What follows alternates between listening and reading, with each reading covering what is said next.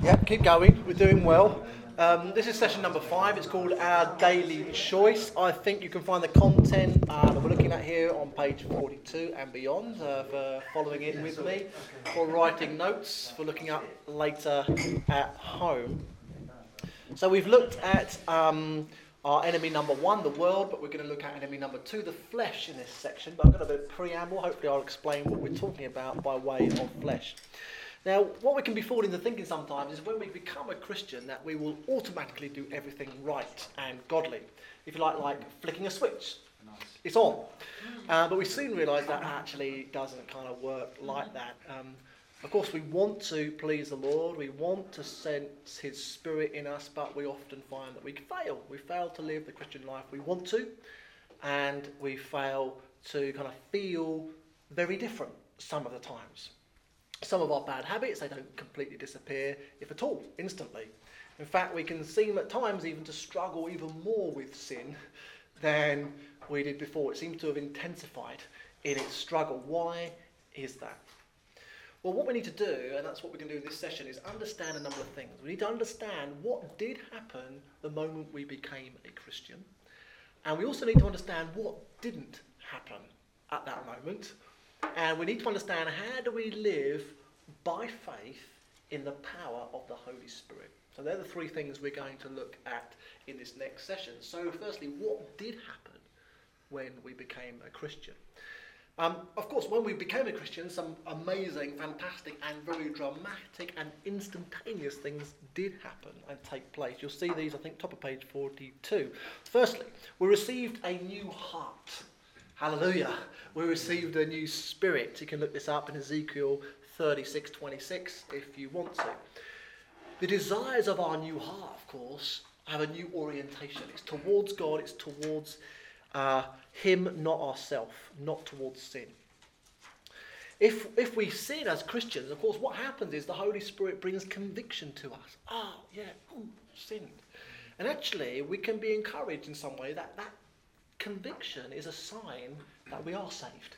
The Holy Spirit is working and pointing things out in our lives.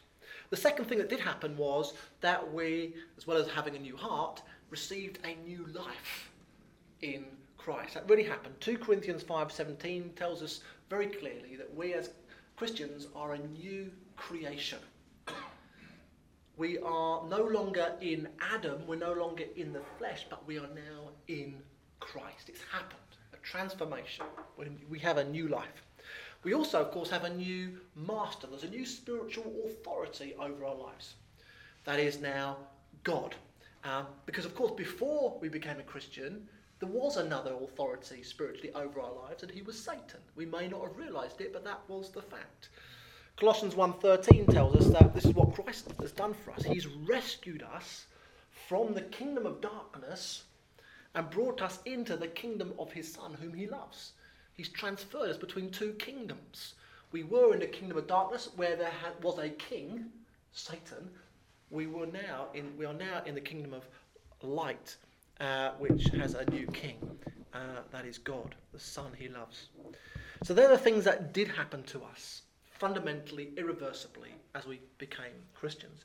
But there are some things that did not happen that we need to be mindful of.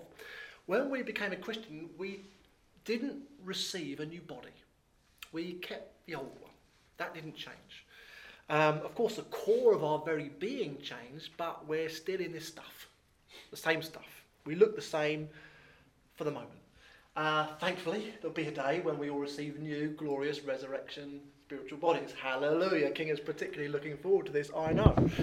Um, but for the time being, we still have this flesh and bones with us. The second thing that didn't happen was our flesh wasn't taken away. I use the kind of little kind of, you know, Ross from Friends quote marks, bunny ears. I don't like to do that, but um, I don't mean, I'll tell you what I mean. What does flesh mean from a biblical point of view? Our flesh, in this sense, refers to the instincts, the urges of our physical bodies. It's those urges that come very naturally to fallen humans. as we grow up, independent of God, what we do is we learn to cope. We learn to react. We learn to think in certain ways. And these old ways of thinking and behaving, they're primarily the ways of the flesh. And then when we become a Christian, nobody pressed the clear button in our minds to replace all those established thought patterns and urges with godly ways of thinking and reacting. The fact is, there is no reset button on our minds. Um, I was filling up the urn the other week for our Sunday morning, so everybody had a nice warm cup of coffee before when they arrived.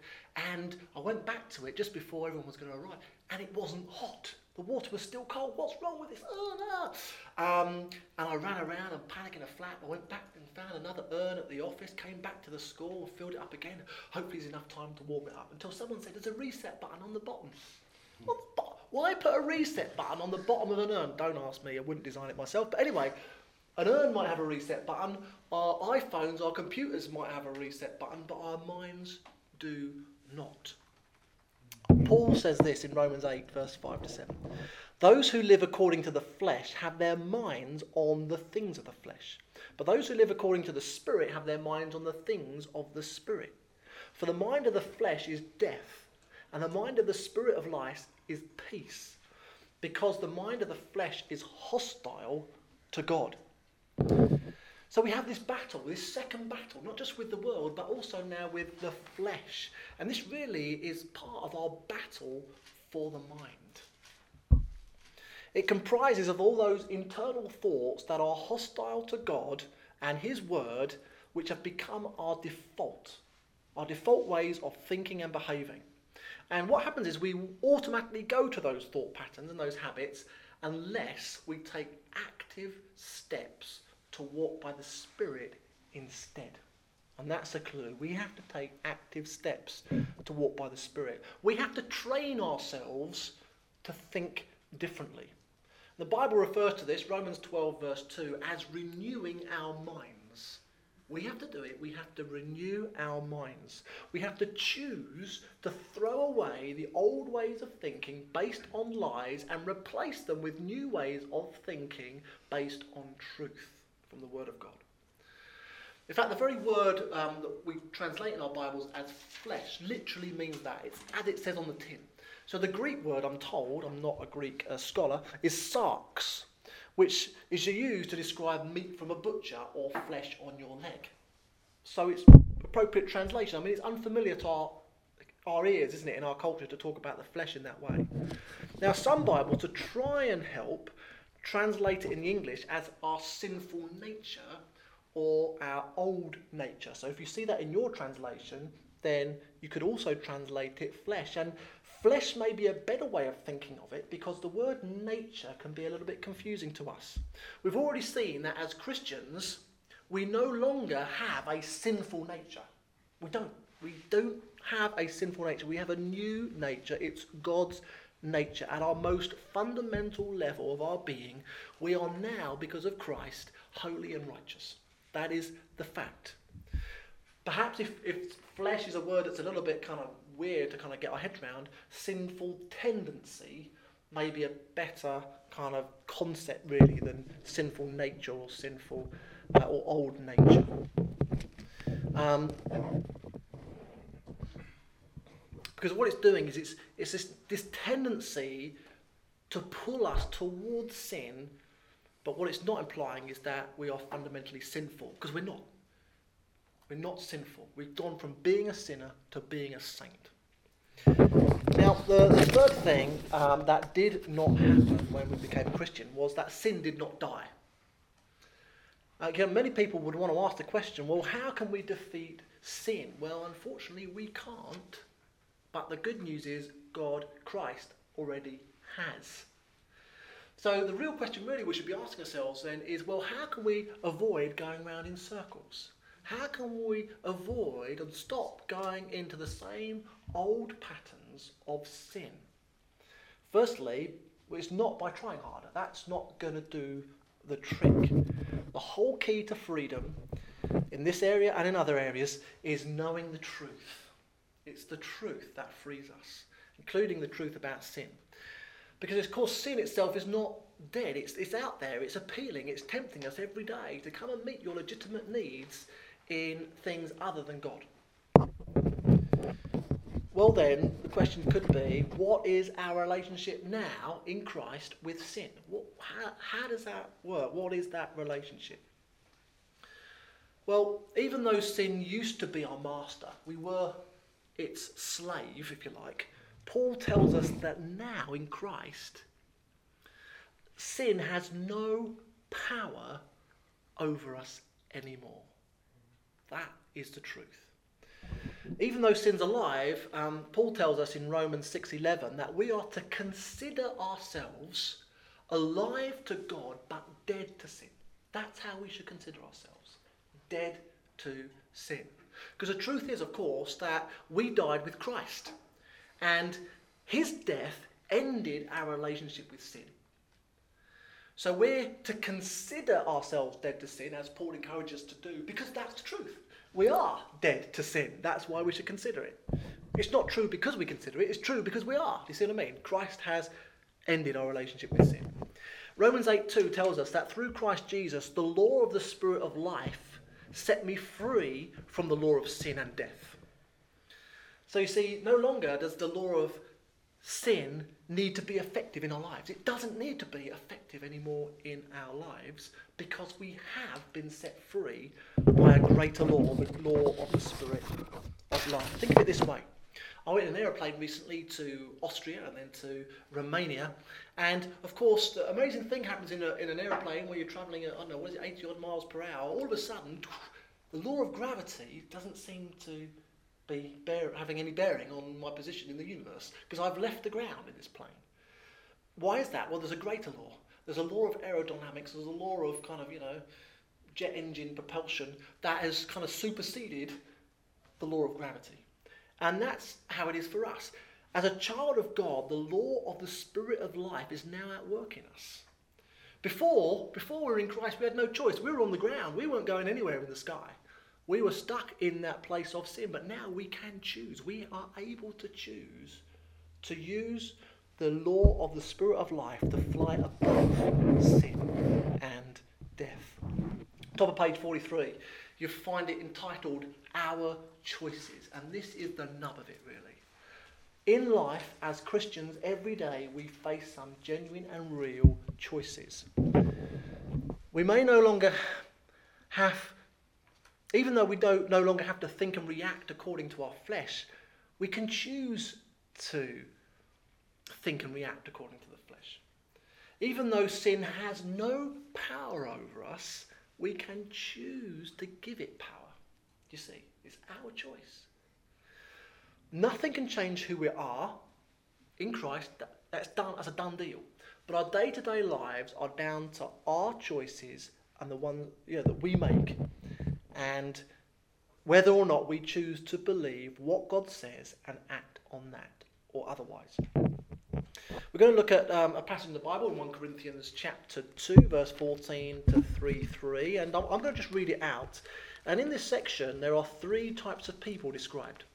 And I want to see if you can sort of identify them as I, as I read this passage out, and you can look it up yourself uh, on another occasion if you so wish. 1 Corinthians 2 14 to 3 verse 3. Here it is. Um, but 14. The man without the Spirit does not accept the things that come from the Spirit of God, for they are foolishness to him, and he cannot understand them because they are spiritually discerned. The spiritual man makes judgments about all things, but he himself is not subject to any man's judgment. For who has known the mind of the Lord that he may instruct him? But we have the mind of Christ. Brothers, I could not address you as spiritual, but as worldly, mere infants in Christ. I gave you milk, not solid food, for you were not ready for it. Indeed, you are still not ready. You are still worldly. For since there is jealousy and quarrelling among you, are you not worldly? Are you not acting like mere men? Let me just draw out these three types of people, see if you've spotted them. The first type of person is the natural person, or as it's described at the beginning of that section there, the, the man or the person without the Spirit. Um, this is someone who's not a Christian. That's what they're describing here. And you will look, if you see on page 43, I think it's the second half of page 43, of some bullet points there that describe this person the natural person or the non Christian, the person without the Spirit. They, they're spiritually dead, they're separated from God, they live independently from Him, and they live according to the flesh.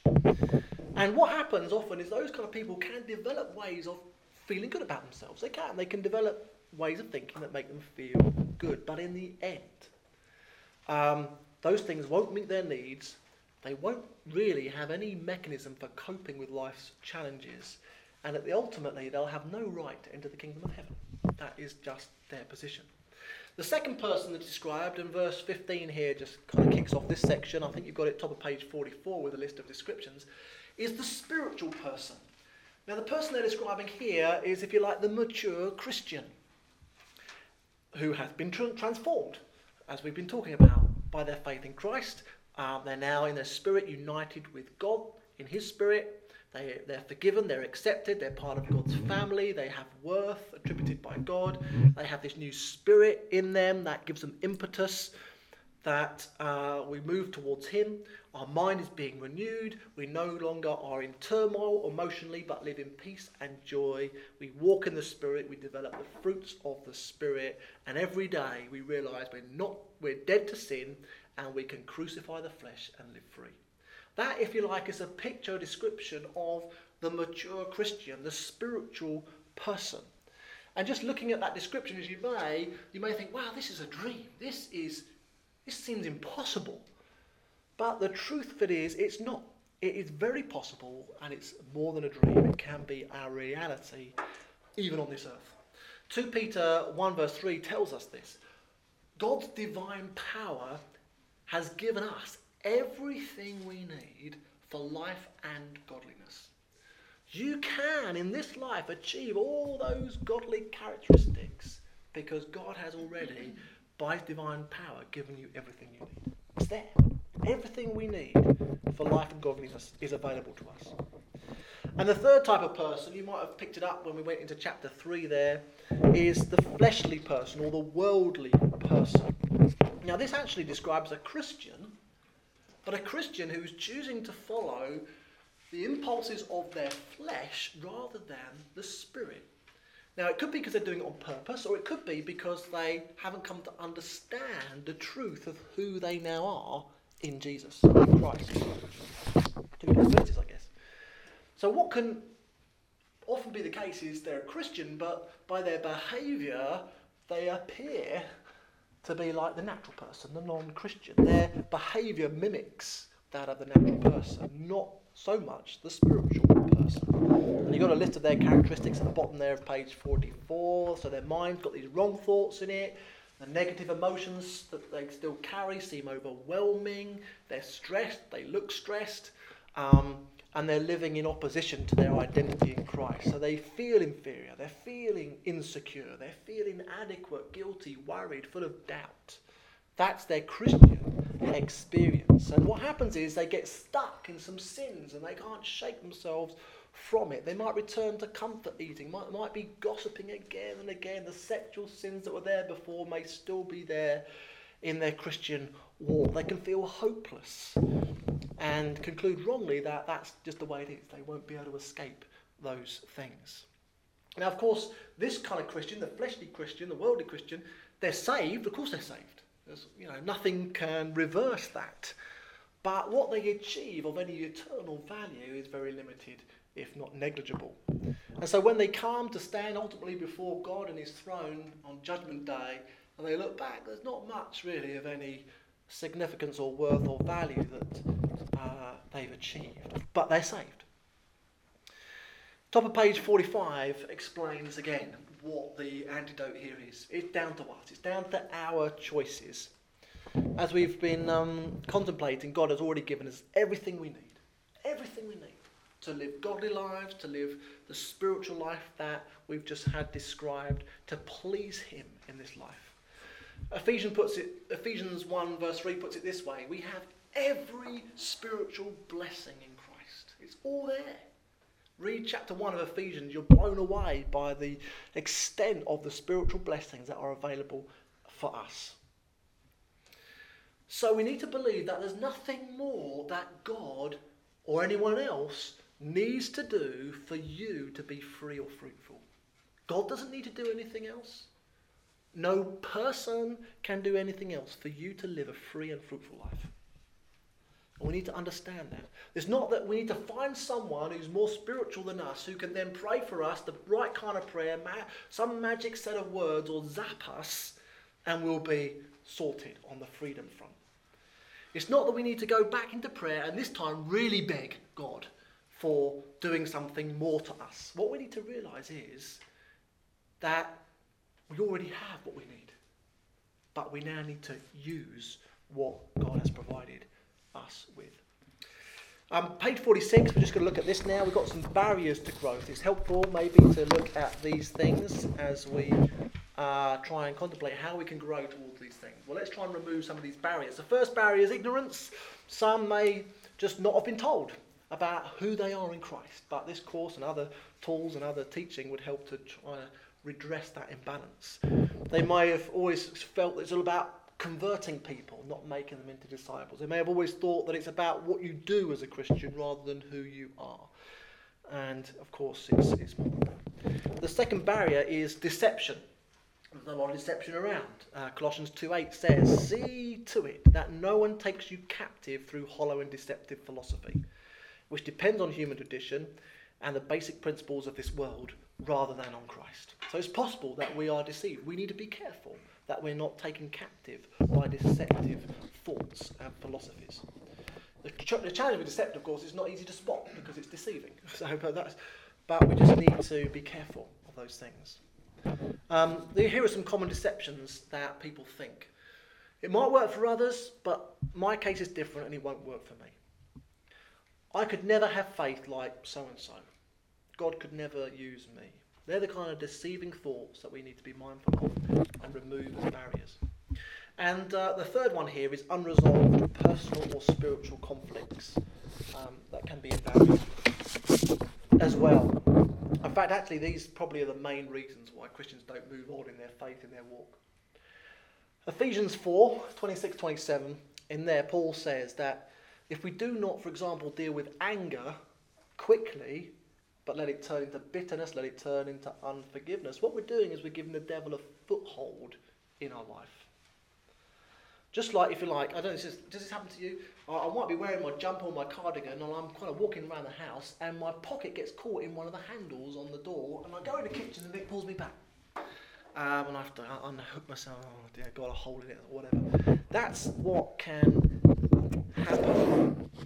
For example, you if you have never truly forgiven someone, and we looked at forgiveness, didn't we, last week, who's hurt you, what you're doing there is leaving a door open for the devil to confuse your thinking, to stop you connecting with the truth. And if you don't close that door by forgiving the person, no matter how well you're presented the truth, preaching, teaching, courses, books, etc., you're not likely to grasp it. It's just going to somehow stay elusive and uh, you're going to be unable to put it into practice. So, what's often happened for people is that they've come to faith in Jesus, but they haven't fully repented, and therefore their growth is stunted. Um, there's going to be an opportunity for this ministry time, and we've told you about the dates for that. We've changed it about, but it's you know Saturday, uh, Sunday, the eighth of June. And as part of that, in a controlled, in a calm way, as directed by the Holy Spirit, we're going to do just those things. We're going to release forgiveness. We're going to come in repentance. We're going to confess lies and replace it with truth. And what we find and what we're really trusting and believing God for is that all of us will benefit from that process because every Christian will benefit from that process. It helps us to get hold of truth. It helps us to break this cycle of sin, confess, sin, confess, sin, confess, sin, confess, sin, confess. Because what we're doing is we're not just agreeing with God, we're not just saying sorry, what we're doing is we're dealing with the footholds that the devil has got. So, just as James 4 says, what we're to do is to submit to God, resist the devil and he will flee from you. And that's the process we're going through. It's not complicated, it's very easy. It's not dramatic, it's quite undramatic. But it's a very real process we need to go through. But often we're not taught how to do it. And what, what's often found is, you know, just reading some of the testimonies of people that have gone through the steps to freedom, is it's enabled them in a fresh way to experience and grasp some of the key truths of our faith for the first time. They've kind of known it, but now through this process, they can now feel it and experience it and grasp it. Such as, God really does love me. And I just whew, embedded. There really is no condemnation for me now. God does really want the best for me. I don't have to be frightened anymore. I'm not a victim anymore. These kind of truths just seem to be grasped to another level once we go through some of these steps. So there'll be opportunity for that, as I say, in the weeks ahead. Truth is true, whatever. And we have to make it real within us. So, how do we do that? This is the important bit. We need to choose to walk by the Spirit. Bottom of page 46. That is now our genuine choice. That's what we need to do. We've committed ourselves to believe the truth, whatever we feel. We've dealt with these unresolved spiritual conflicts. We've talked about those. And so, just as it was for Adam and Eve before the fall, we now, therefore, can choose to obey um, either the promptings of the flesh or the promptings of the Holy Spirit. That's our choice now. And we need to choose the right one each day. I was reading about someone uh, through the Freedom in Christ course who, uh, when they were younger, when they were growing up, they were largely ignored by their parents. This is some people's experience. And actually, there were times when they were abused by them. And what the message that was constantly said to them was, You are a useless waste of space as they were growing up. Now, this guy became a Christian, um, but obviously had a lot of pain from his past. And what happened was uh, that pain didn't go away. And it drove him to alcohol, which in the end destroyed his marriage, it destroyed all the areas of ministry he was operating in as a Christian. But years later, he learned this truth that the power of sin was broken in his life. Not because of what he's done, but of who he is as a child of God. And what happened, just, just grasping that truth alone, enabled him to walk free of alcoholism. What he found was freedom in Christ. And apparently, he's part of the kind of setup of freedom in Christ. He's helping others to do the same. Yet, this is what he says Every day, my flesh is telling me, You're a useless waste of space. He gets that message from his flesh every day. Those thought patterns that have been so built up through his growing up years haven't instantly still gone away. So, but what he's learned to do is this every day he chooses not to listen to that thought. Because he, he chooses to believe that's a lie, that is not true. And instead, he chooses to listen to the Spirit and walk according to the Spirit. Now, Galatians 5 16 uh, explains it like this We're to live by the Spirit, and by doing so, we will not gratify the desires of the flesh. The desires of the flesh are going to be there, but we won't um, gratify them if we live by the Spirit. So, what does it mean? How do we walk by the Spirit? Let's just look at this for our last section. Well, I'll tell you a few things. It's not. It's not a good feeling. Sometimes the Holy Spirit does come upon us, and we have a great feeling. It's a great experience. It could be joy that comes supernaturally to us. It's wonderful. But being filled daily with the Spirit is much more than that. If we're just chasing good feelings, then we're going to just chase new experiences. Uh, but what He wants us to do is take hold of what God has already done for us and to live according to it. Um, walking by the Spirit isn't a license to do whatever we want. It's not as if we can kind of just disregard all the guidelines God has given for leading a responsible and fruitful lives. Um, you might feel that, well, for a while it feels freeing. I feel, you know, liberty. But after a while, you'll find that actually you're in bondage to that. And the question would be, well, can you stop it? Walking by the Spirit isn't about doing whatever you want. Galatians 5:17, Paul says, "For the flesh desires what is contrary to the Spirit. The two in opposition, if you like. And the Spirit, what is contrary to the flesh. They are in conflict with each other. They never want the same thing. The flesh and the Spirit are in opposition. Um, walking by the Spirit isn't about legalism or, if you like, slavishly obeying a set of rules. Of course, in the Old Testament, we got the commandments, uh, and what those commandments did was reveal something about the moral character of God. Um, but nobody could live up to those standards. That was the whole history of the Old Testament, wasn't it? The whole point of the law, we're told in Galatians 3:24, is to lead us to Christ because we begin to realize we need him because we can't fulfill uh, and match God's moral nature. But you see, what happens is many Christians still believe that, uh, or need still uh, at least live as if they need to obey rules for God to accept them or to be a good Christian. But Paul says clearly, Galatians 5:18, if you're led by the Spirit, you are not under law. You're not. You're not under law if you're led by the Spirit. For legalistic Christians, then, what happens is their walk with the Lord becomes joyless. It becomes like a trudge and drudgery. And it's hard to keep it up and stay motivated. But God wants us to obey Him because we want to, not because we feel we have to.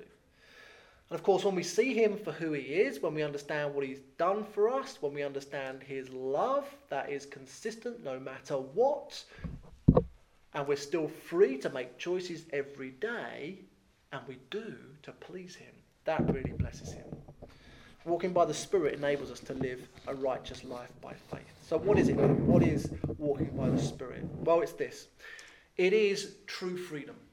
2 Corinthians 3:17 says, "Where the Spirit of the Lord is, there is freedom."